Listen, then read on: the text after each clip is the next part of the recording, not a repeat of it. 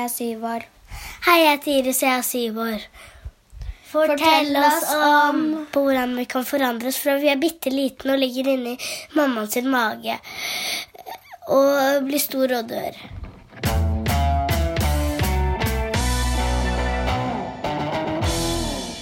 Det er jo helt fantastisk og rart og utrolig å tenke på at alt som lever, absolutt alt, alle haier, alle banantrær, alle gymlærere, alle ørner, alle bitte små maur, alle kjempestore elefanter, alle veldig korte blomster og alle kjempelange slanger, alle, absolutt alle, startet som bitte små frø eller bitte små frø og bitte små egg. Tenk på den største voksne du kjenner. Tenk at selv den personen, som var både lang og stor, en gang var en bitte liten klump av celler som ble laget av et dameegg og et mannefrø, men nå er så innmari mye større enn de små cellene det hele startet med. Og hvordan er det mulig at noe sånt kan skje? At en bitte liten klump med celler kan ha blitt til den største voksne du kjenner? Det skal vi prøve å finne ut av nå. Iris og Klara lurer jo på det. Hvordan mennesker kan forandre seg fra vi er bitte små inni magen til vi blir store og dør. Tenk på deg selv. Hvordan har du forandret deg de siste årene? Hvordan ser du ut nå, som var annerledes fra hvordan du eksempel så ut for tre år siden? De fleste som har barn, har blitt høyere enn det de var for tre år siden. Munnen, nesa, øynene og ørene har blitt større. Fingrene lengre. Og på innsiden av huden så er hjertet som pumper blodet rundt i kroppen, blitt større, og det samme har lungene som hjelper kroppen å puste, blitt.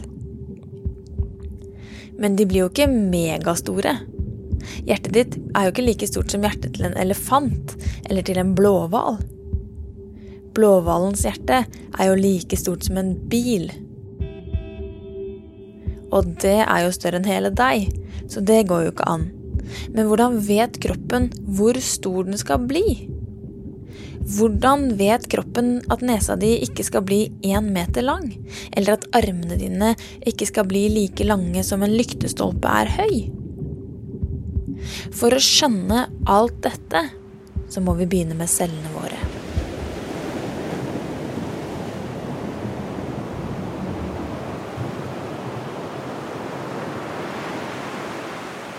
En celle er som en byggekloss. Cellene kan se ulike ut, men la oss se for oss da at de ser ut som bitte, bitte, bitte små gjennomsiktige pannekaker. Hvis du er glad i å bygge med Lego, f.eks., så vet du at du trenger mange ulike byggeklosser for å bygge noe som er stort og fint. Hvis du skal bygge en borg med høye tårn og en hengebro og en liten stall hestene kan bo i, og en kanon, og kanskje en liten brønn, så trenger du mange ulike klosser som sammen kan bli til borgen. Sånn er det med cellene i kroppen vår også. Vi trenger mange ulike celler for å bygge hele kroppen.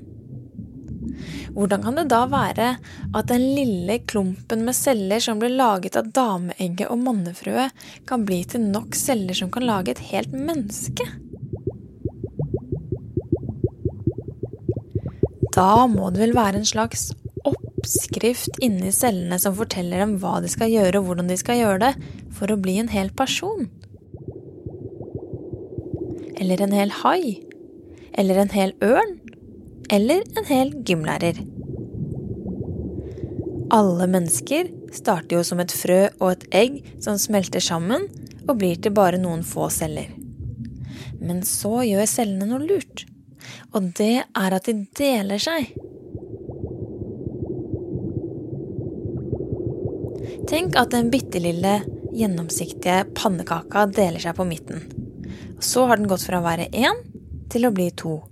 Og at de to nye pannekakecellene blir til to nye celler som kan dele seg på nytt. To pannekakeceller tar jo mer plass enn bare én. Og om de to deler seg en gang til, så blir det fire pannekakeceller. Og jo flere ganger cellene deler seg, jo større blir det som vokser. Skjønner?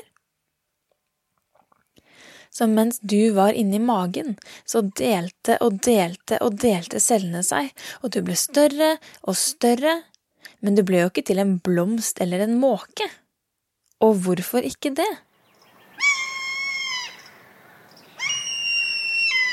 Det er fordi at egget og frøet har en oppskrift inni seg, som en bruksanvisning.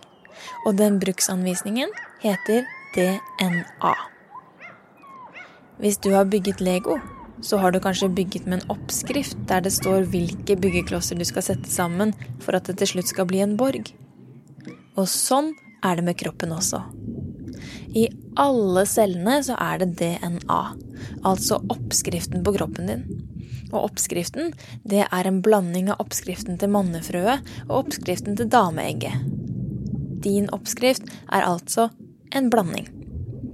Og den oppskriften er annerledes enn oppskriften på kroppen min, og derfor ser vi ulike ut. Men de aller fleste ting ved oss er likevel like, og derfor er vi mennesker, og ikke blomst eller måke. Inni magen så vet cellene at de skal bli til ører og nese og munn og øyne, til rygg og rumpe, til ti tær ti fingre, til hår og alle ting kroppen skal ha. Når du blir født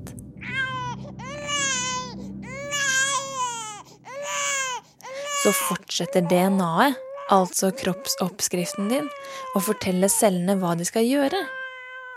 Hjernen blir større, og kroppen lærer seg å sende signaler inni deg, sånn at du kan løfte opp hånda di om du har lyst til det. Da sier hjernen fra til hånda at hånd nå må du løfte deg rett opp, og så gjør hånda det. Inni cellene så er det også noe annet, noe som kalles signalvei. En vei er jo en vei, noe som noen kan reise på. Og et signal er jo en beskjed. Så signalvei er altså en måte for beskjeder å reise. Men hva slags beskjeder er det som reiser på signalveien? På et eller annet tidspunkt så slutter kroppen å vokse. Og det er det signalveien som er med på å bestemme. Etter du har vært barn, og så kommer i puberteten og blir ungdom, og så blir ca. 20 år og voksen, så slutter du å vokse. Jeg er for eksempel 163 cm høy. Så høy ble jeg før jeg sluttet å vokse. Da var det signalveien i cellene mine som sa stopp! Nå trenger ikke Tine å vokse særlig mye mer, nå er det nok, for hun er jo en blanding av mammaen sin og pappaen sin, og mammaen er litt lav, og pappaen er litt høy, så da blir Tine noe midt imellom dem. Og oftere så er det sånn at de som er gutter, blir høyere enn de som er jenter. Så om jeg hadde vært en gutt, så hadde jeg nok blitt høyere enn jeg er nå. Men det er ikke bare DNA-et, altså kroppsoppskriften og signalveien, som bestemmer hvor store vi blir. Det er også miljøet vi lever i. For hvis du vokser opp et sted det nesten ikke er mat, så får jo ikke cellene nok hjelp til å bygge opp kroppen, og da blir du kanskje lavere og mindre enn signalveien og DNA-et ditt sier at du skal bli, fordi det ikke er nok byggeklosser til å bygge kroppen høy. Og samme er det hvis du vokser opp et sted hvor det er mye mat som ikke er sunn for kroppen å spise, som gir mange flere byggeklosser enn hva kroppen trenger. DNA-et og signalveien sier kanskje til kroppen at den trenger 100 byggeklosser hver dag for å bygge kroppen sånn som den skal være. Men om du da spiser 1000 byggeklosser, så får kroppen altfor mange, og de aller fleste byggeklossene vil da være med på å gjøre kroppen tung å bevege. Så det er ikke bare DNA og signalveien som bestemmer. Det skjer jo massevis med kroppen fra du er inni magen og til du blir gammel og dør. Og noen dør jo før de blir gamle, til og med. Hvis de blir kjempesyke, eller hvis de havner i ulykker der de skader seg så mye at kroppen ikke kan leve mer.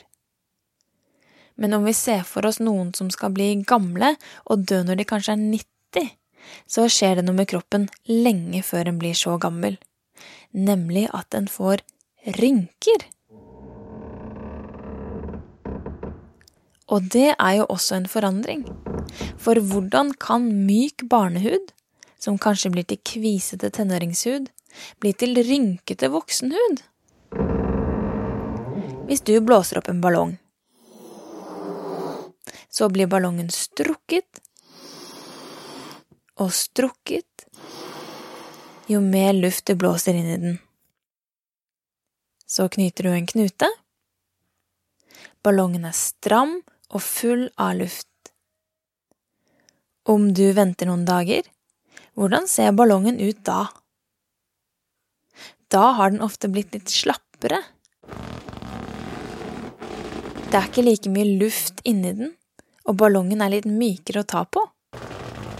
Om du venter enda flere dager, så blir ballongen enda slappere, og det kan se ut som den har fått rynker. Det skjer med menneskehuden også. Når en er et barn, så har en masse fett under huden som gjør huden myk og fin. Men voksne mister mer og mer av dette fettet, som er litt som luften i en ballong.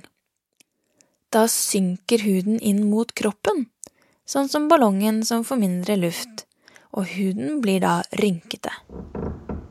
I tillegg kan voksne få rynker på de delene av kroppen de bruker mye og på samme måte. Som hvis du smiler masse, Prøv det mens du ser deg i speilet. Da ser du at huden ved siden av munnen får streker, og huden ved siden av øynene får det samme. Det heter smilerynker. Eller hvis du hever øyenbrynene dine som om du skulle blitt veldig overrasket. Da blir jo panna rynkete. Og voksne som gjør det veldig mye, får ofte rynker fra de bevegelsene de gjør. Derfor er det så fint med smilerynker, for det betyr jo at den voksne er glad og smiler så mye at det gir den voksne streker i fjeset. Når en celle har delt seg mange nok ganger, så slutter den å virke. Og når mange nok celler slutter å virke, så dør kroppen cellene her inni. Det er litt sånn som med saft. Se for deg at du blander et glass med skikkelig sterk saft. Halvparten av glasset er saft, og halvparten er vann. Og så heller du saften i to nye glass og fyller opp med vann, så glasset blir helt fullt.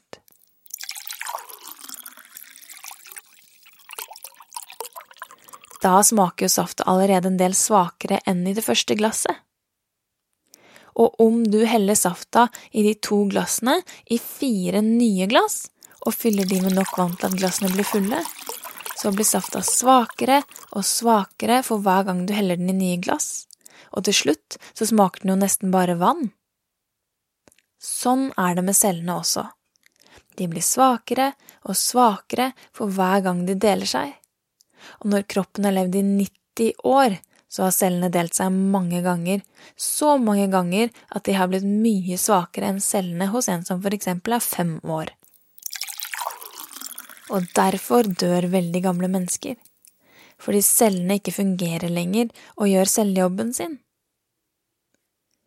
Og selv om det kan være veldig trist når noen som er veldig gamle, dør, så er det jo også lurt, for da er det jo plass til de nye og unge, som har barnehud, og som skal få tenåringshud med kviser, og om en lang tid få voksenhud med rynker. Tre.